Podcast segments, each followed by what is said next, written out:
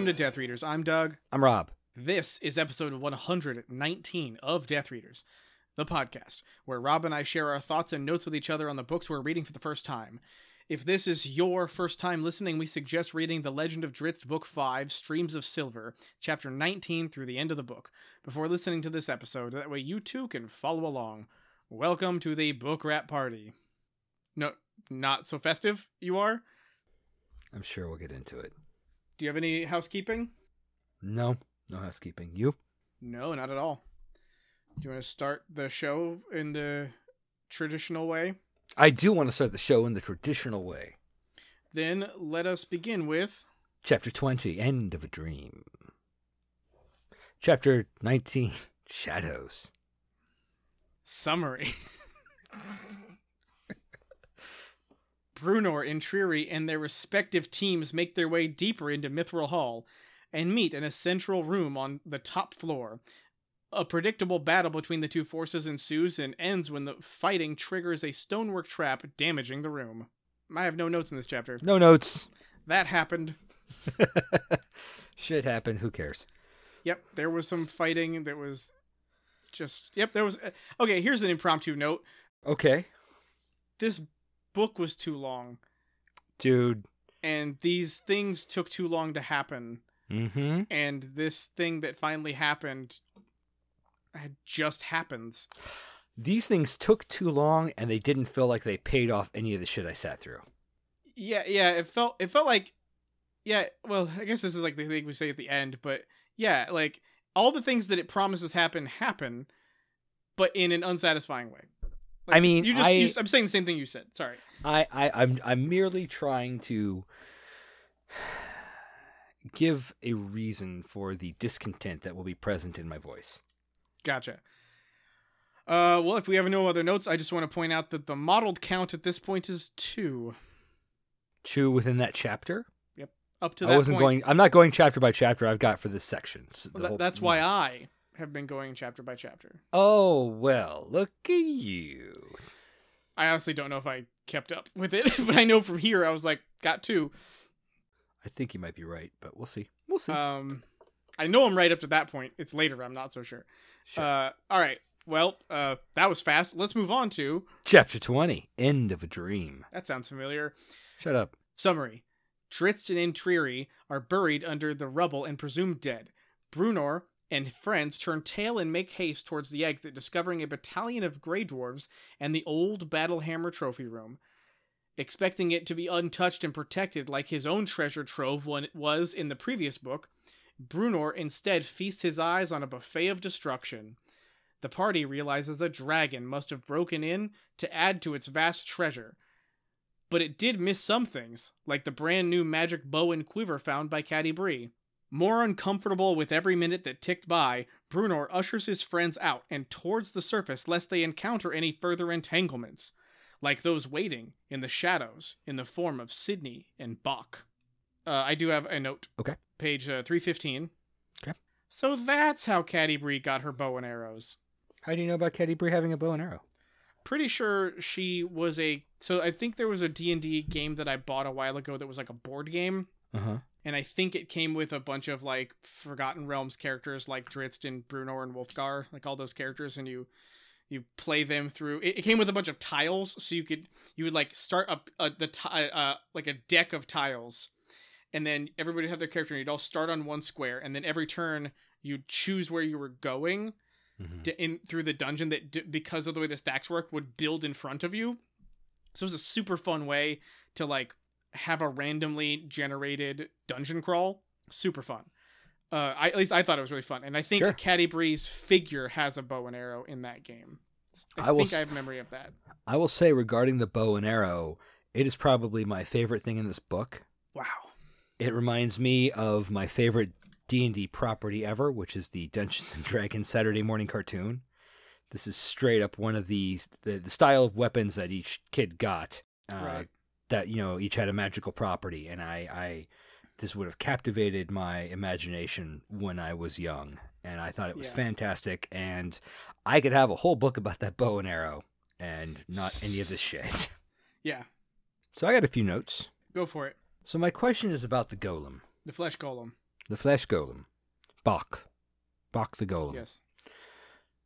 You know how he's hunting Drizzt and can just kind of hunt him down and track him down? If a golem can track down, zero in on Drizzt, why can't he just zero in on the crystal shard?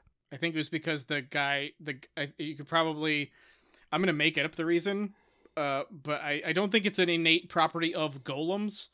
I think it was a spell that the wiz- the mottled wizard made. And oh, is my, he mottled? yeah, my bet is that he ha- he could only set the golem to seek an object he had already encountered or a person he had already encountered. So he met Drizzt, did he not? I don't remember the mottled wizard meeting Drizzt. He was in the beginning of the fourth book when he Didn't Uh, Drizzt and when Bruno killed everybody a go visit castle. the mottled wizard? No, they never met each other. They escaped the city. Oh man. No, Entreri goes to meet the mottled wizard twice. That's what I'm. Yes, thinking and Triri totally met the mottled wizard, thinking they were in the city, and meanwhile they were like a fortnight out. Maybe he can left. only do it with something that's alive. I don't know. It's I don't have the answer, but uh, I, I could believe that. I could believe that it would have to be a living thing that the golem could seek out. Hmm. It's probably in a spell book somewhere. Okay, uh, I find that sauce weak, but sure. Well, but it wouldn't any stronger sauce be Deus Ex Machina? Like, what would be the point of having the wizard just go be able to just go grab the the sh- shard? Wouldn't you just have this the first book again? I would have a believable villain Why? What makes that more believable than the villain? because it's a logical thing to do. But if you like- can't do it, then you then it's not logical. Like I can't just Yeah, but I, he only can't do it have do because a of of the things to get it. weakness of the author's plot. robbing a bank would be illogical, but it, it in theory I could get a million dollars for doing it. Like I mean, you'd have to explain it to me. Besides just saying that it would be better or it's reasonable or logical or whatever words used, you have to you have to explain why because it, it seems like like I like I suggested earlier, if you just if you do that, you're just gonna end up with the first book, which you like the Crystal Shard again, which wasn't that good. So at least this way, the hunt for the shard's a thing that happens, as opposed to the acquisition of the shard. I'm not saying it's good, but I'm saying it's not just the same book we already read. I guess what I'm saying is, regardless of what the antagonists get up to, that's a more believable motivation and way forward. But but but only I would rather other do it, things right? happen that I'm not going to invent uh, to make it different. But that just seems like a more believable way to go about things. But if you can't do it, then it's not believable, and he can't do it. We don't know he can't do it. They never address it. If he could, why wouldn't he? And I think that's why I know he can't. I guess. Like he does all these other things. He can literally tr- like as we find out later, he can fucking teleport to like seemingly anywhere that he casts a spell to. If if he knew where the crystal shard was, he would just teleport to it and get it. I mean, it just seems like one of those things that should have been addressed at some point, like having uh Entreri go, "Why don't you just send your golem after the crystal shard?" and him saying, "Oh, I can't because of this. This is my only lead. and That's why I have to use this thing this Yeah. way." I, I'll agree that the the mag- the description of why the magic is able to seek out Drizzt and not something else like the crystal shard isn't explained, and it would be cool if that was explained. But I just sort of I guess assumed that if it could happen, it would have, because it didn't, it can't. I mean, by that logic, all of the alternatives that we have proposed couldn't have happened because they didn't happen because if they could have, they would have. Like what? Any any time we said this story would have been better if this had happened. No, those are those are different complaints. Like one is a complaint about writing style, and the other one is a. I think this complaint is about like the reality of the world. Like your problem is that the spell of seeking doesn't work on the object that he's actually desiring. It works on a person who has information about where the object is, and if he why your your your your from what I understand, your complaint is why doesn't he just find the crystal shard? If he can seek out something, what's the difference between seeking out someone versus an inanimate object? And I think any a difference of like that complaint versus something like how come there has to be so many sex slaves the answer to that question isn't well there has to be because if there weren't there wouldn't be or whatever like I mean, I feel like we've come up with alternative uh, plot points, but sure. well i i, I'm- don't remember them um, okay. I'm certainly not going to uh, also you know again to find them. so many of these have to be like like we can't we couldn't change any of the things that happened that were obvious Tolkien rips off rip-offs because they had to happen because Tolkien rip-off. All right. Well, that's that's uh, that's it from me. Um, I think I have uh mottled count of two. I think. In this section, Yeah. so are you still up to two? Is what you're saying? No, I think it's up to four, but that was two in that section. Hmm. Interesting. Let us continue to the next chapter. Chapter 21 Silver in the Shadows. Summary Drizzt awakens in a pile of rubble and dust with Artemis Entreri standing over him, dagger drawn. Drizzt's magical scimitar is missing, and Triri has the other, and Guenhwyvar is also gone. The two swordsmen agree to cooperate as they search for an exit. They talk as they travel, learning more about each other as they go. And Triri bargains with Drizzt, offering him a scimitar for a promise to coerce Regis into surrendering his gem to the assassin and be on their way. Seeing this as his best chance out, Drizzt agrees before they discover a Grey Dwarf encampment and bluff their way past a guard. Their peace is short lived as the guard and more Grey Dwarves close in on the outsiders, ensuring an imminent violent battle. After slaying the dwarves, the two warriors size each other up again, seeing themselves as mirrored opposites representing their reflections. Their pre battle standoff is broken by the sounds of boots marching in pursuit. I do have a note. Okay. Uh, do you have any notes? I have one note. What's your note? My note is last episode I mentioned that I'm over the villain turned hero journey. I stand by that, but also appreciate Entreri's rational take on everything. I like how relentlessly pragmatic he is in exemplifying, as exemplified by his bargaining with Drizzt. He knows his interest in lie in joining forces with the elf, and that anything less than cooperation would spell doom for them both. That's good storytelling and good char- character development. A mustache twirling, uninspired villain would just try to kill the prone hero, but Entreri turns his advantage in battle into a better chance at surviving the night. Yeah. I think that's a. I, li- I, I like. I feel like that is what. That felt like some creative writing. like, that felt like a moment where it's like. It would be so lazy to just say, then they fight some more. Right.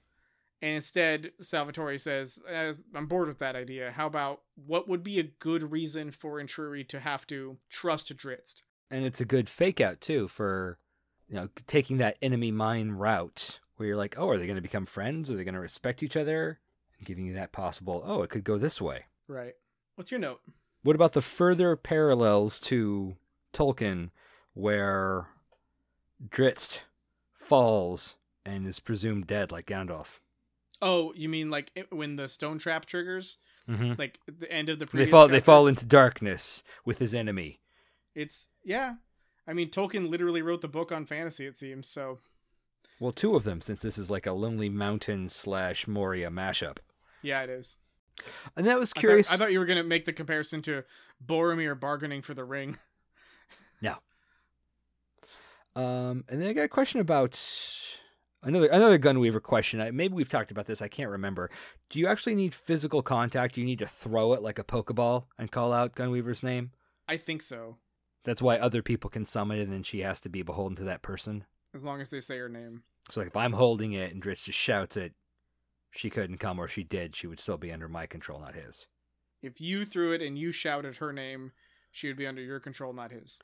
No, if I held on to it and he shouted her name to try to activate it, but since I was the one touching it, she would have to answer to me. No, his shout wouldn't trigger it. I think it's. Right. I think it best to be both. Okay.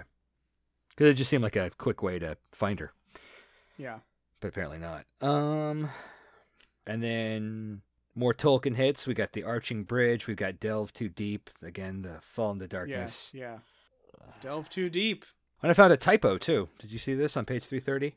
I feel like I must have, but I blew past it because I, I think I've seen at least at least one typo in this section, but I I didn't write it down. The one I caught was he would not have dared to he to me in Yes. fear that my inquiry was just a test of the truth of his words. Yes. And I'm like, I tried to read it a couple different ways. I'm like, nope, that's supposed to be lie. Yeah. That's a that's a three letter word that gets turned into a two letter word that's totally different. Weird. Oh man, I as as the victim of typos, uh, it's so much better if they're just fixed. that's it. That's my notes on the chapter. All right, let's move on to the next chapter. Chapter 22 The Dragon of Darkness. Summary.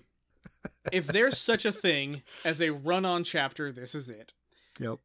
fuck yes, fuck yes. Shimmergloom stirs and begins its hunt for intruders. Bruno and friends make for Garumn's Gorge, only to fight a bunch of Grey Dwarves and encounter Sydney and Bok. Catti-brie kills Sydney, and Wulfgar helps Bruenor destroy Bok. Now imagine it took 17 pages to write that and you've basically read the chapter. Uh, my first note. I have a note on page 337. Do you have a note? My note. My note transcends pages. Oh, okay, all right. I hate this. I hate all of this. I want it to end. Yeah. Uh, followed bad. by secondary note. I'm not reading this. My eyes are passing over the words. At one point, I just had to start reading it out loud to get some semblance of reading comprehension because I'm like, I don't. This is so epically dull. And so, hey, points to R.A. Salvatore. At least he achieved epic. it's so obnoxiously like boring. It is. It, it's it's like It, it, it maybe you can put your finger on why because I I, think I, was have an idea. glazing so hard. I think the problem is I think it's the Spider-Man 3 problem. okay. I think it's that there are Salvatore cannot stop himself from in from utilizing too many villains. So when you have too many villains, they all have to have a death. They all have to Mhm. have an epic scene. So if you have Venom and Sandman Hmm. and a third Green Goblin or a second Green Goblin, all sh- and Spider-Man himself is also kind of a bad guy all of the, the and you know all those guys they have to have their moments. Hmm so you only have two hours. Someone's gonna get cut. And I my memory is that in that movie it was thomas haden church basically got cut out of the movie and he was in it but like he it didn't matter Right. same with like the oh, the one with paul giamatti as as Rhino as rhino where it was like he was in the end of the film and that yeah, was that was it. weird. and, and so like i think that's what's happening here i think that's what happened in the last book i think that's what's happening in this book i don't think that happened in the first three books i feel like in the maybe in the third one a little bit but in the first two there were not that many villains it was like kind of pretty clear like who the bad guys were and how and how they had to be dealt with or that they were overarching bad guys like Sure. like uh matron malice is a bad guy for three books right. and then or two Yeah, but I mean, the third one was so episodic, it wasn't that bad because, you know, even though they would kind of bleed over, the bad guy for one part was kind of the bad guy for that part. Yeah, yeah, exactly. It, like, on. And yeah, that was a lot easier to digest. Yes, as opposed to the bad guys for this one are the bad guys for the whole thing, and and by the time they all meet their end at the same time, and it's boring.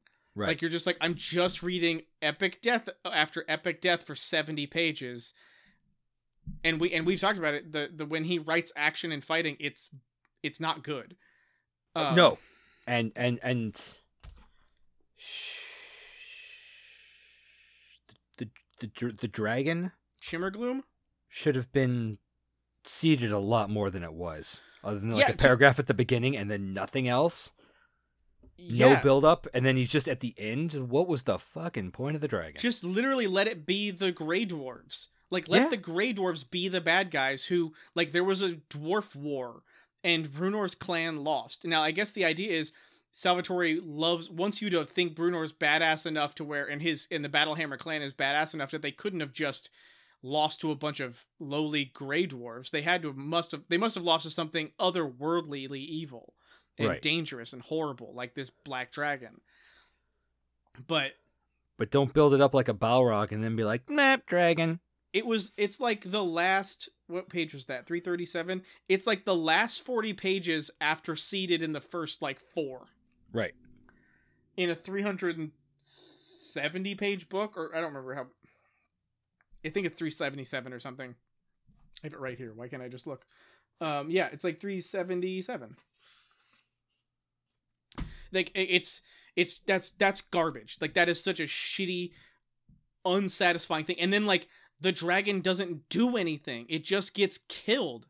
Like at least with like frost fang whatever the fuck it, icing death. When icing, Icing death. like shows up is a dragon has this amazing like journey to get to him. Wulfgar has to quest to kill the dragon goes through his uh, his trials succeeds and then like has his fight. It's relatively brief but it's memorable and it did everything correctly it's lean and it works and then this one is just a complete fucking like this feels like I don't you probably didn't watch this but like when if you if you watched Dragon Ball Z on TV hmm the way that show worked was like 50% of that show was recap of the week before and slash tease the next week. Oh, like, the a, rea- like a soap opera, really. Yeah, so the amount of actual show you got was like very little, like new information. So if you just cut all that shit together, it would be much less content than you were actually watching.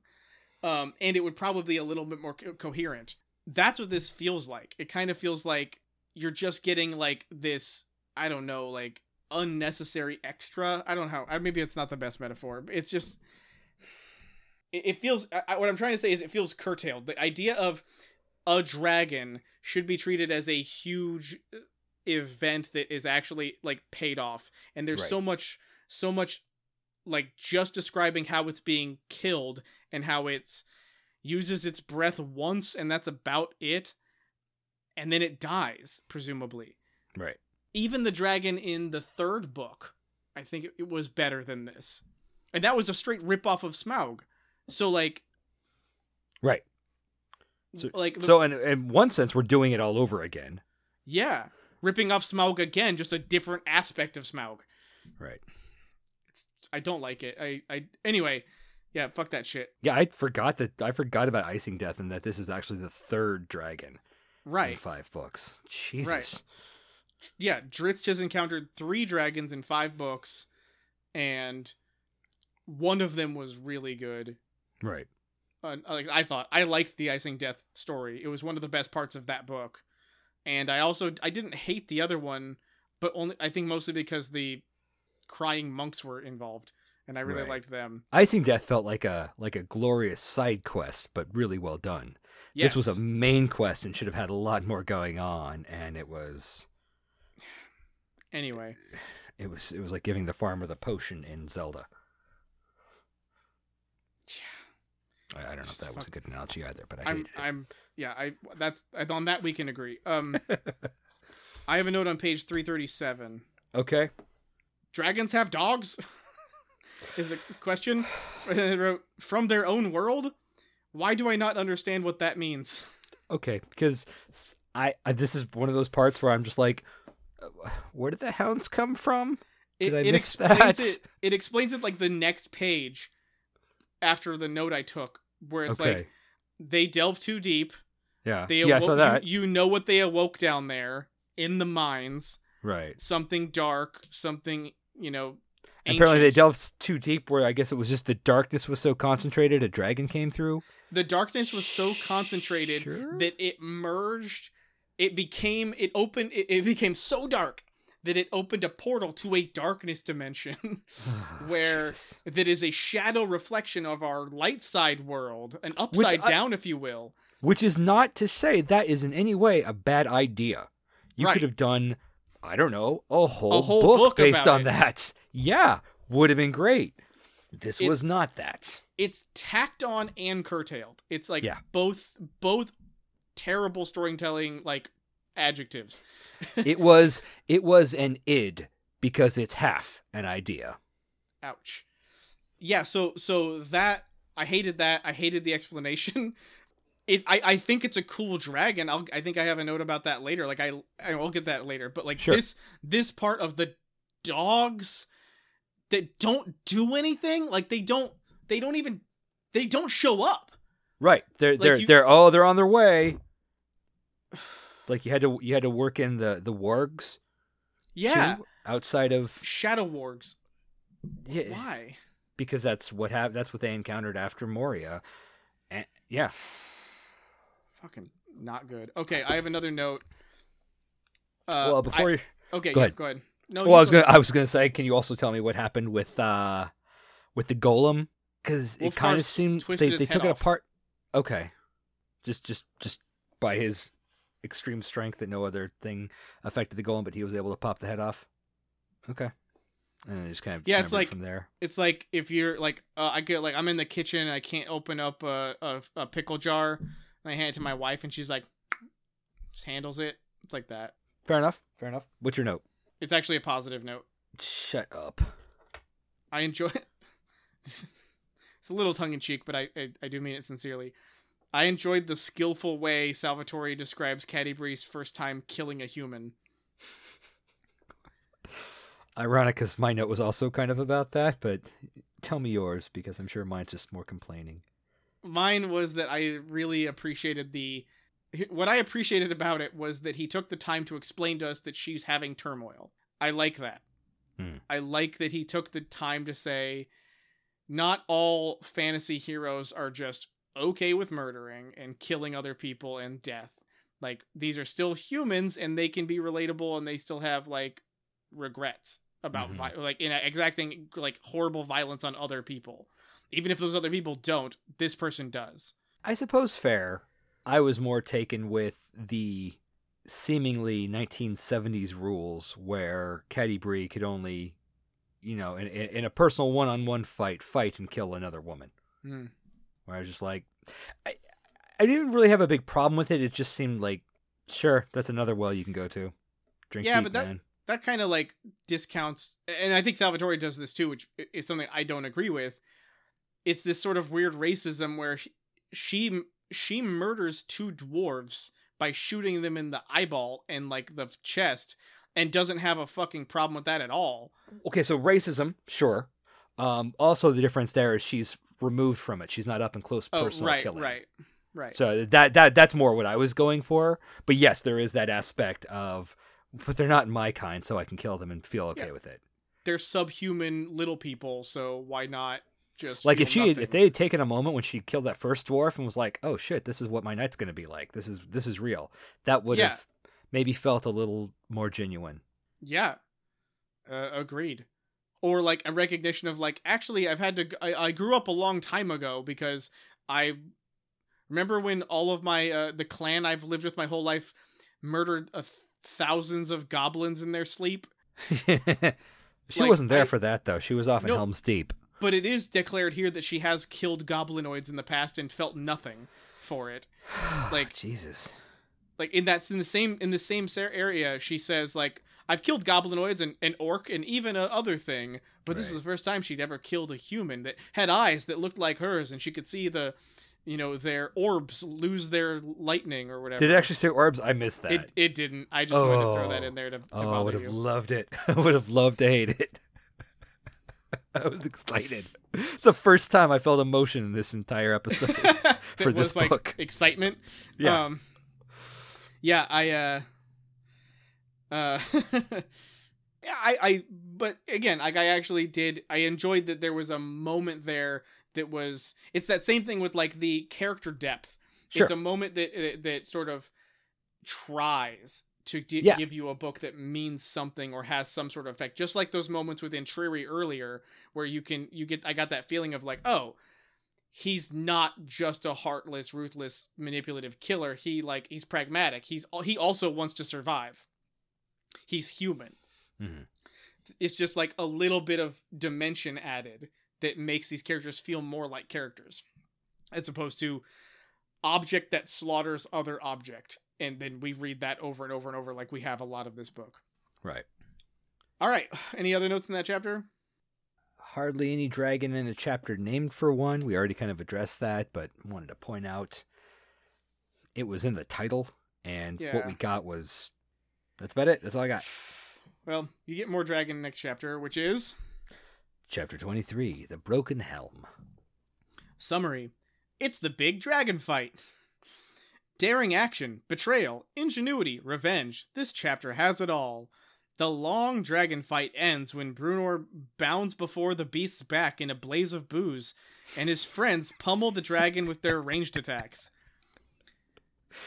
Desperate to join the fray, Drizzt is ambushed by Entreri, who sends the dark elf over the chasm edge and onto a ledge 20 feet below, giving the assassin a clear shot to Regis. Shimmergloom and Bruenor fall into the abyss of Garumn's Gorge. Uh, I have a note on page 353. Okay. Catti-brie doesn't clean her blade when she puts it away, Motherfuck. What is But- it with these people? but it is acknowledged that she should have. Oh? He says very clearly she doesn't even bother to clean her blade, suggesting that he knows she should. I, I See, he likes to use it as a like a way to show that the character is disconnected from their right mind or their thoughtfulness, their mindfulness. They're distracted. They're I can't, be- I can't believe these people are so bad with their tools. This is not like you can just go down to Walmart and buy a new sword. I You mean, gotta it, take it's care of your Dungeons You Dragons. take care of your tools. totally your tools will take care of you. in in this world, believe me, you can you can stop a random person in the street and they would have an armory ready to sell you. Mm, At least that's what it seems like sometimes. it does seem like that. Okay, my note. And may, maybe, maybe, Not a maybe I page gla- note. No, maybe, maybe I glazed over it. Okay. Maybe you can explain it. Maybe you can make it help it make it make sense. I help it to make a sense. Help it to make it a sense. Why does fire hurt the dragon? It's not a red dragon.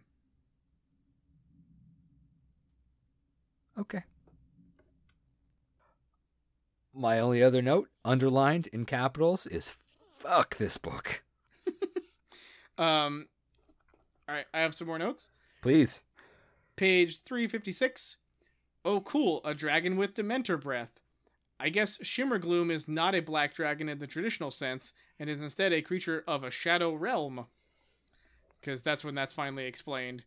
But, uh, I like that. Like, so black dragons in Dungeons and Dragons actually have, like, acid breath, and Mhm. it's part of. So if you were, like, so they have immunity to acid, but not fire, and etc. Like, different dragons have different immunities and different etc's. I have this is the first time I've experienced a dragon that has depression breath, and I really like that idea because, like the Dementors, like that's what it. It's it's an effective like literary device. didn't like- didn't blackness also come out of its wings? I don't know, maybe. It kind it kind of seemed like Drizzt's spell, but just nat- naturally coming out of off the dragon. It also Maybe. seemed very cool. I I felt like it would be. It's a cool visual. That the whole dragon's design is cool. It's just Mhm. in. It's the worst written dragon story I've ever read. Yeah.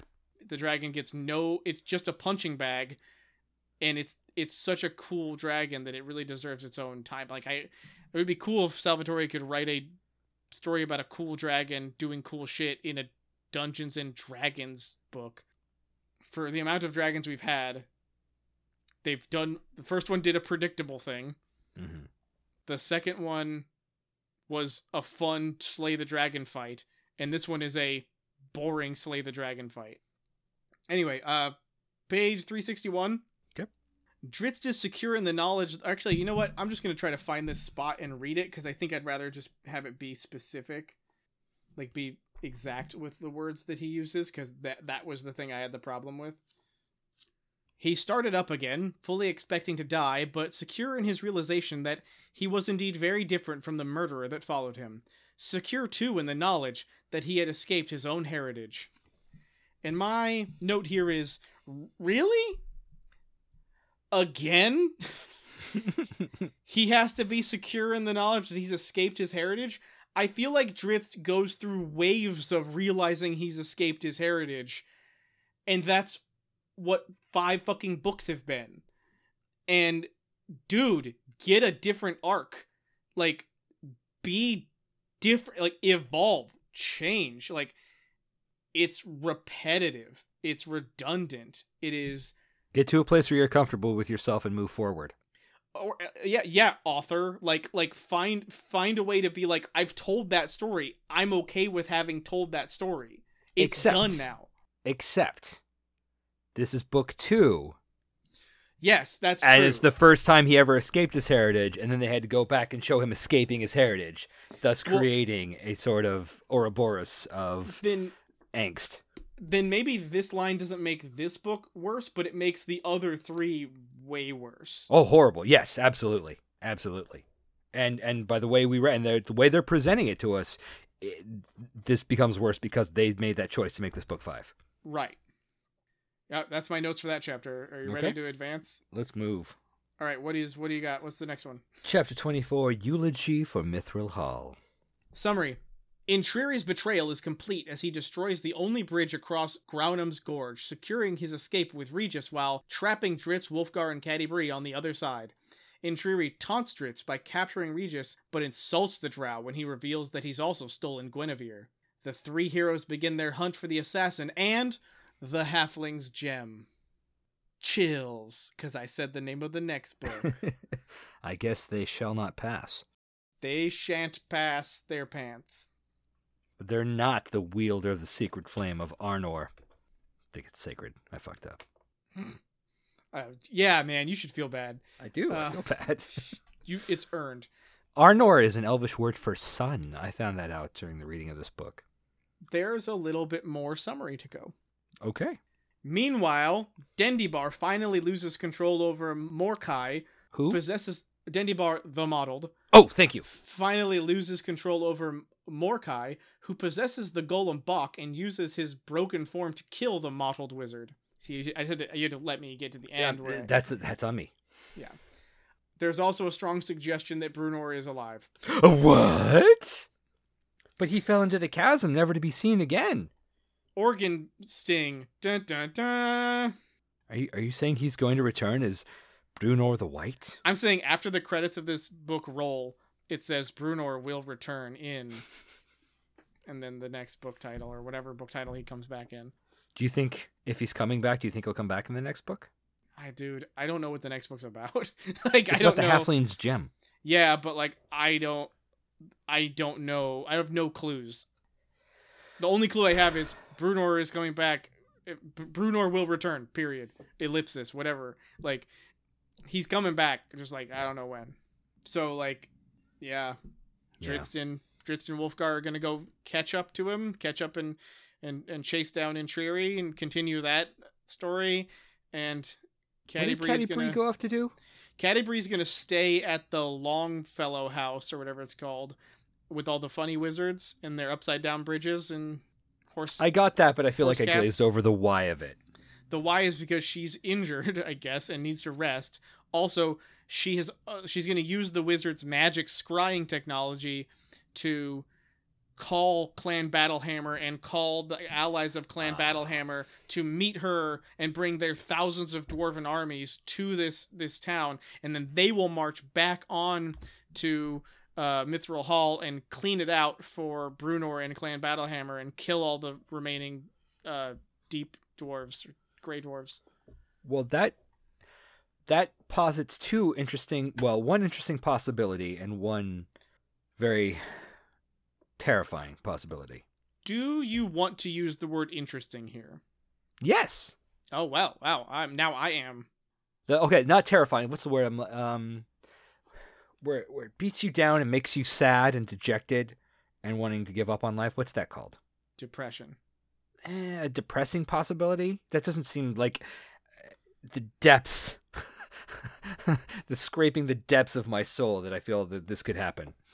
Um, Uh, calling all the dwarves seems like it could be uh, rearing up to feature R.A. Salvatore's version of the Battle of the Five Armies or of Helm's Deep. So that worries me. The interesting possi- ominous. ominous. They're great. Love it. Thank you. Uh, the interesting possibility is I suggested a while back. What if Catti-brie got apprenticed and maged up, and that could be her contribution to the group? Hmm. And now she's going to be in a position where that could be a possibility. And that know- would be interesting to me. I would be like, hey, cool. She's with the wizards. She's healing. She might do something to pass the time and take a, you know, so you want to be a wizard course. I think, yeah, I think that would be a very interesting. Uh, I I like that you're engaged enough to wonder about Well- what could happen next. it it is predicated on my supposition becoming correct. So really it's just a form of self-aggrandizement. But sure. Dude, whatever it takes.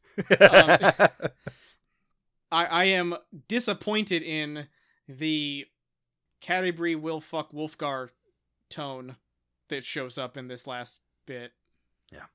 Where she's like, "Bring him back to me," and then and then Drizzt is like, "Okay," and then he's like- and then- I would watch that Drizzt. and then she's like, "Don't go claiming prima nocta, Drizzt," and then he's like, "I haven't seen Braveheart," and she's like, "Ach, no, you have," and Wow. then like I gotta say, it- your accent is as good as Flintheart Glomgold's South African pretending to be Scottish accent in the new Ducktales. It's it's glorious. that's if you haven't read the book, that's what happened. Okay. um, and and uh, it was uh, I didn't like it. Uh, I, I guess like I don't like I don't like reading stories about children who grew up to fuck. Fair. So you're like not not not a big Blue Lagoon fan. No, or like Arya in Game of Thrones, where like she is. I, like, I read about I, st- I stopped reading or watching it at, at season four, but I heard about that and I'm like, oh, that does not sound like something I want to watch. I'm glad I skipped. like imagine being the people writing that and being the same people writing it when she was a child and then like writing and then this person we hired to do this job when they were a child has a sex i just don't like i don't like it's that it's the whole halloween 3 thing where it's just like it's like why did this happen?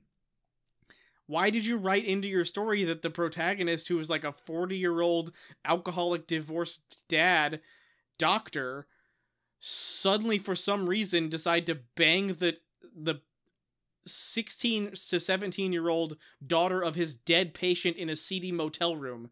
Like what? Why is that in a horror movie? Like i mean it's horrifying but like not in the way i think you want it to be. Right. and and like because Drizzt meets Catti-brie when she's like ten or eleven, like I know he's not romantically right. I mean, I mean, to be to be fair, Wulfgar's probably about her age, but he still, is, but but I'm not, yeah. and I met her when she was a child, so You gotta- like You gotta let your babies grow up, Doug. that's not what this is. this isn't. Uh, it's just. I don't think any person who would say you got to let your babies grow up would have sex with their babies, and that's kind of Oh. what this is. I don't know about that.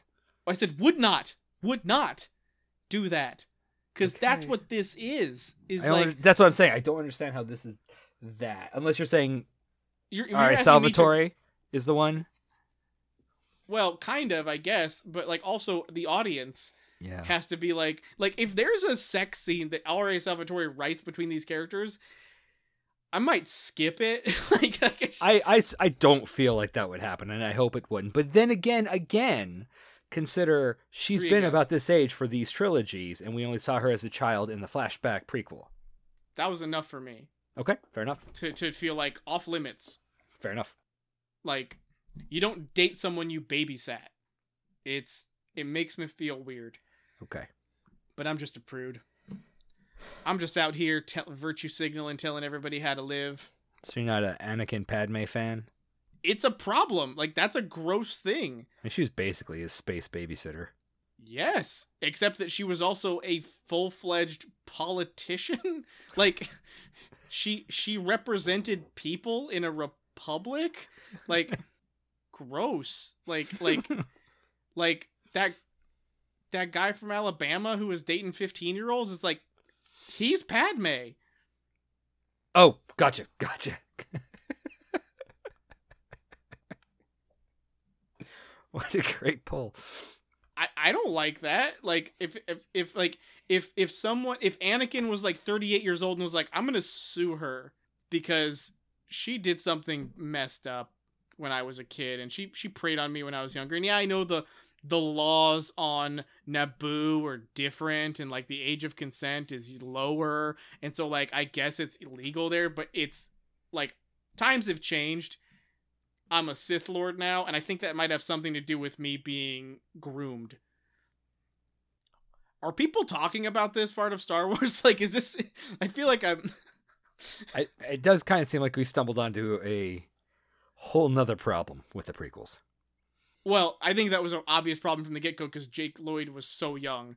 But like, anyway, G Rose, like, just no thanks, no thanks for me. I'll, uh, it's gonna be a pass for me, dog. um, do you have any more notes? Nope. I have one more overview note, uh, and that is that I, I like one of the things I do like about. Wait, are we not doing the? No, this are is just a note. Of, this is a note. I called it an overview note, but this is a note about something that Gotcha. happens in the Okay. chapters. Okay. You, you, you Um, scared it's me. just a it's a general note about something that happens It isn't like on a page or anything Sure. but it's not like I in summary. One of the things I really like about this book is that Bruenor goes through a journey. To, uh, he goes on a quest, Mhm. and at the end of the quest, he is bummed out. Before he dies, he he has these moments where he's like, "Man, this is not my home. This place sucks. I don't want to be here.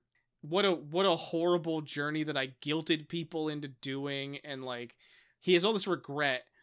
I really liked that. I really li- and, and it wasn't regret that he whined about. Like he didn't express it to other people. He didn't make it their problem. He just realized like all these people he cares about are suffering because of his quest for glory and now that he's there have they and and with their help he's succeeded he got here he's here and here sucks It's empty for him. yeah yeah it's like i don't know if you if you take if you if you bring someone on your vacation and you go on a vacation and the vacation sucks and you know that they're not having a good time and and you feel like you made them go or like you- enabled the bad time hmm i mean that's got to have some level of guilt on it i guess some Totally. people might feel that Kind of like kind of like Thorin having regrets that he was such a dick at the end of The Hobbit. you can't have regret when you also have dragon sickness Is that a thing? It is in the movies I don't I don't remember Dragon Sickness, but I never It- watched the third movie either. So it's a it's a thing where they where they uh they describe that Thorin basically is becoming a dragon mentally because he becomes obsessed with the treasure and obsessed with the gold. wow. He he gets this thing called dragon sickness. And uh and he becomes a, an awful monster who like just starts growling and yelling at everybody and being really threatening, not unlike a dragon. and then only through the uh and he becomes suspicious of everyone and like jealous and like he anticipates betrayal. And there's this moment where he like corners bilbo and he's like you're a thief. I knew we shouldn't have brought a burglar on this trip you you've stolen from me and betrayed me what's in your pocket mr master baggins and then bilbo sort of looks at him and then martin martin freeman is is like it's an acorn it's gonna plant in me garden when I got home to the Shire. And I can remember w- all my times with my friends in the mines. You can have it if you'd like. And then and then like Thorin's like I misjudged you. Please forgive me. Please forgive me. And then and then and and then Bilbo's like all right. And then he just goes. I really enjoy your Martin Freeman space work. Your whole posture changed and it became very pert and hobbity. That's how he It's acts. He, No, I know, He, I he know. does these like these these Little bird movements. shifts. Yeah, Yes. Yeah. yeah. And Bobs he'll do that head. one where he like he'll like twist his body and turn his cock his head, and then his his eyes will pivot in a different direction. it's like a That's- bad that's- animation. Well, that's his that's his old office training because he has to look It's at the like- camera. It yeah, it looks like animatics though, like the way Mhm. like in an animatic like everything will move just sort of rigidly, but like it's just this guy's style of acting. I mean, I'm a fan. It's just No, it's great, but it, it it is also a great um observation Aw. of his being. Yeah. So anyway, it's like it's like that, and that's that's the dragon sickness taking over Thorin's mind, and and then he because he has to realize that you know Bilbo's just taking the memories, and and I I don't know. I like those movies. They're very silly.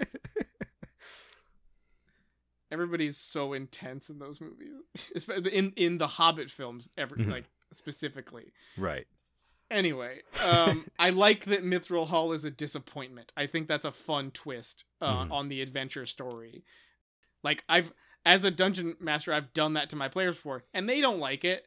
They don't like it when you like promise them something and then take it away, even if it's even if it's a little maybe a little bit clever, maybe not as earned as you. Maybe you didn't get to do a great job like communicating it. I think it's a fun trick. I think it's a fun way to play with players. Um, because it's a good way to because if you get everything you want what you, start to lose the value for you don't feel like you've you've accomplished anything as the player so Right. i, I kind of like that in in bruenor's experience now unfortunately it, like i have my anticipation is that Catti-brie will be successful in clearing out mithril hall bruenor will have survived and become the king under the mountain again and then the disappointment won't be worth it. Like I like the idea of Mithril Hall staying infested with Grey Dwarves and lost to the lost to the generations. hmm That sounds fun to me. Uh, I've I've I mean, need another dwarf king to think about, but I like the cursed dwarven mines. Anyway, that's all I've got. What do you have any other notes? Nope. Do you want to give an actual overview and and really just like rip this book apart? Not until we finish reading it. Didn't we finish reading it just now? Nope. What's left?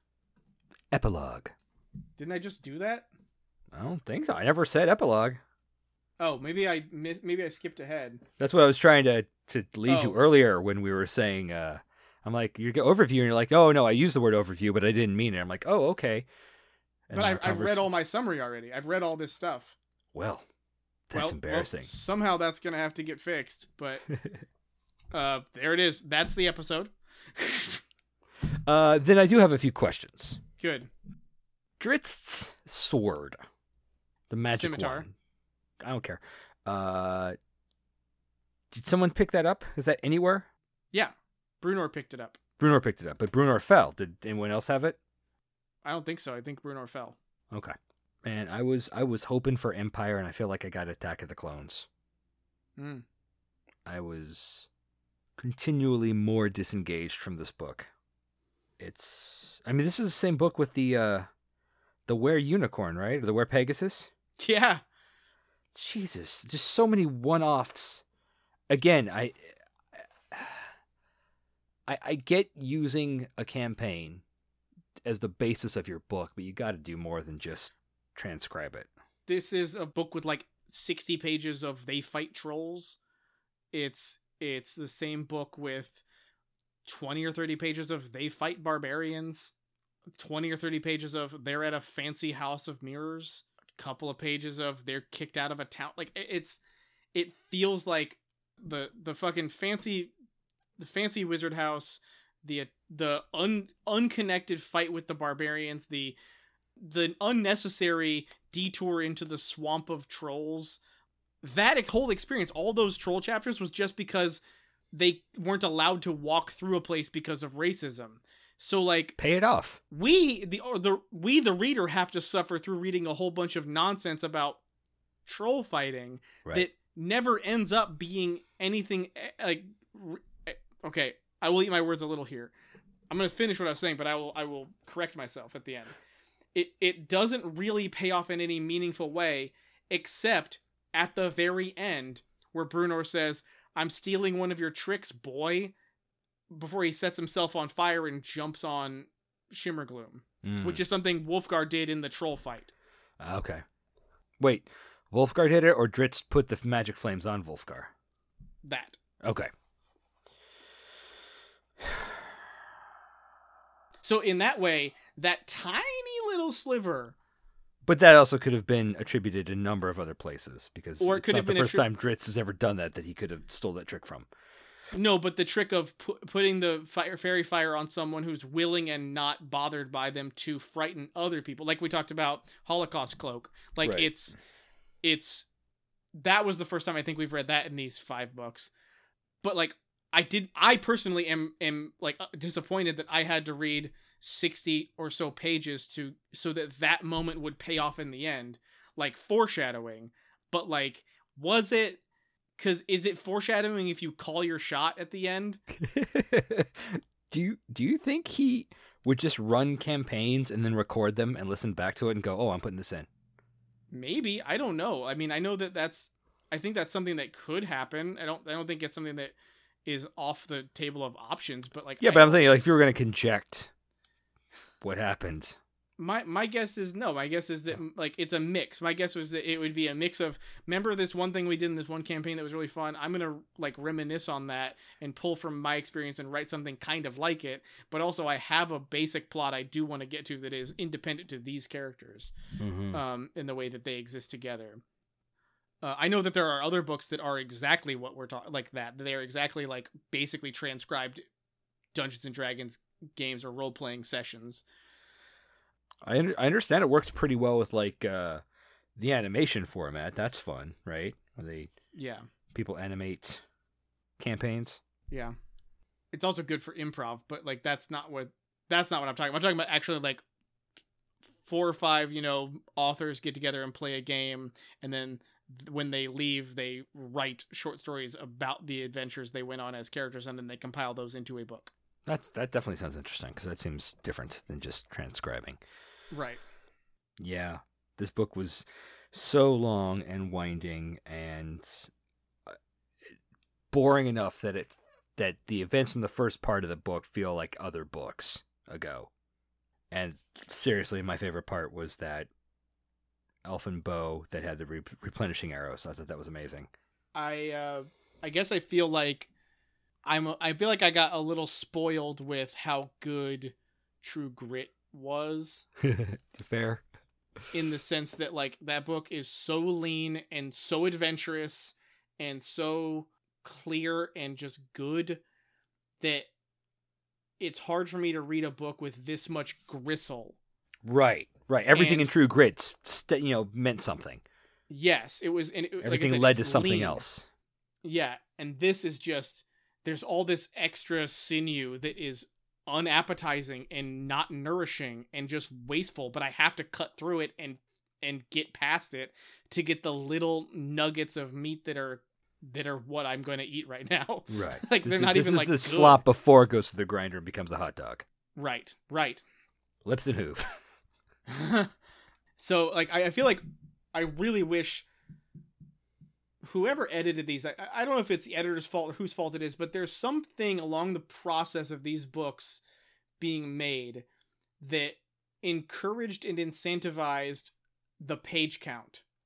And i am deeply suspicious talk about conjecture i am suspicious that someone had a mandate somewhere of a minimum page count and Salvatore ends up having very lean actual adventures that he has to pad out with trash.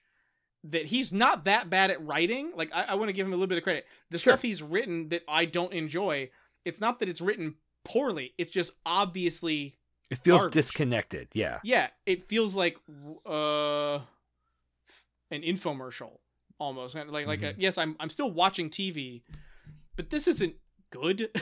Right. This is just on. The Um, passion's not there. No, and, and, suddenly and the it'll interest isn't. engaging again because he's in. That's the part he meant to. Right, write. he, he when he finally gets back on track to like, and my beats are picking up again. Then it's suddenly like, whoa, fun story, and then that lasts for maybe twenty pages, and then we're back to some bullshit. Except the end of this book, you would think would have had some of that, and it didn't. And I don't know. Maybe he was burned out. I do I don't agree with you. Oh, well, uh, for me, I really liked the I liked the the the Entreri twist. I liked Entreri capturing Regis. I liked him stealing Guenhwyvar, and I liked him being the Joker to Drizzt's Batman, saying "fuck you, come and get me." Like I am not satisfied until like I kill you, and I'm going to make it, it feels like that was an unnecessary little addition to his character at the end. Like I didn't need that part. It's a that's it's a good point. It was so included, uh, occluded with with the uh, with the padding that I don't even think I picked up on it. So that's a good point. that I I I felt like that was I'm I would be hard pressed to to say I am excited about the next book because I'm not. But this is a I mean I kind of am but for different reasons we'll get to next episode. That is the that little like one page explanation of why he's doing this and what he's doing and how like because we've spent so many books really and I don't know how this would play if this was the second book I read. Like if I didn't have the three books of caring about Drizzt and Guenhwyvar's relationship before Crystal Shard, I don't know if I would care that this guy stole the the figure as much as I kind of do. Where I'm like, oh, I can appreciate Drizzt be feeling, I can appreciate the feelings Drizzt probably feels in this moment, being upset that this has happened at all Mm-hmm. instead of just being like, oh, whatever, it's just another magical item I can take or leave. It's interesting. It, that that part I find in compelling and I enjoyed. Anything else? I'm glad it's done. I'm glad this is also done. um, th- it's just there's so many good elements that on their own or with less in, with fewer ingredients would be delicious, but instead it's like raisins in your potato salad. It's just like stop, don't do that. I don't like potato salad anyway, so I don't mind raisins. Well, then why'd you put potato salad in your raisins? Don't do that. It's either way, whichever ingredient you like and the other one's added, it makes it worse. So just don't. And that's what these books do. Anyway, I don't have anything else to say about this book. I'm right. I'm over it. So, you're also done and over it. I am done. I am over it. Uh, do you have a do you have any like new words or something? Because I don't. Nope. Okay, cool. So, uh, next time on Death Readers, we'll be reading The Legend of Drizzt, Book 6, The Halfling's Gem, from the prelude through Chapter 5. Do you have your copy yet? Yep. No. Going to the bookstore at all? Um, I could, I guess. Sweet, thanks. What? What? I think they have some at Tidal Wave. Uh, I think I saw one at Tidal Wave recently. I, give them a call, is what I'm saying. Like, maybe, maybe I'll look tomorrow. We'll see. yeah, you're not working tomorrow. I said we'll see. We'll call call them up and be like, "Hello, I would like to see if you have a book." And then we go like, "Sir, what? Just what's what's the title?" You're like, "Oh, I'm a little embarrassed. It's a let it's the third book in the Icewind Dale trilogy, Halfling's Gem." And they go, "Oh, hmm.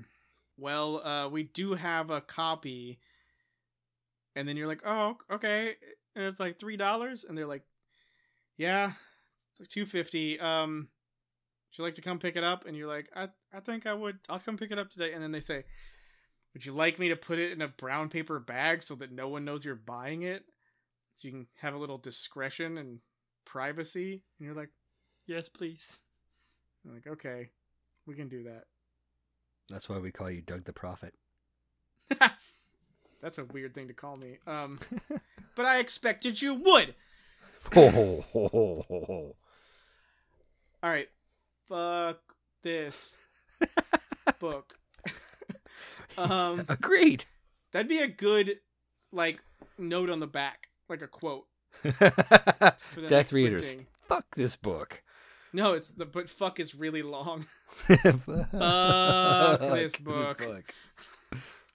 You got the the length of the fuck has to like really express like the frustration. Salvatore should have just written novellas. Like these books Yeah. would be so much better if they were 200 pages. hmm Interconnected short stories. I'm fine with that. Comics. I don't care. Serialized. Anyway, I don't want to do it anymore. We're done. No, okay, we're so uh, that was Death Readers. I'm Doug. I'm Rob. Thanks for listening. Thank you. If you've enjoyed this podcast, please rate, review, and subscribe on Apple Podcasts, Podbean, or wherever you get your podcasts. These reviews help new listeners find us and join the discussion. Follow us on Twitter and like our new Facebook page for Death Readers News. Become a patron at Patreon slash Death Readers, and please discuss us extensively on Reddit.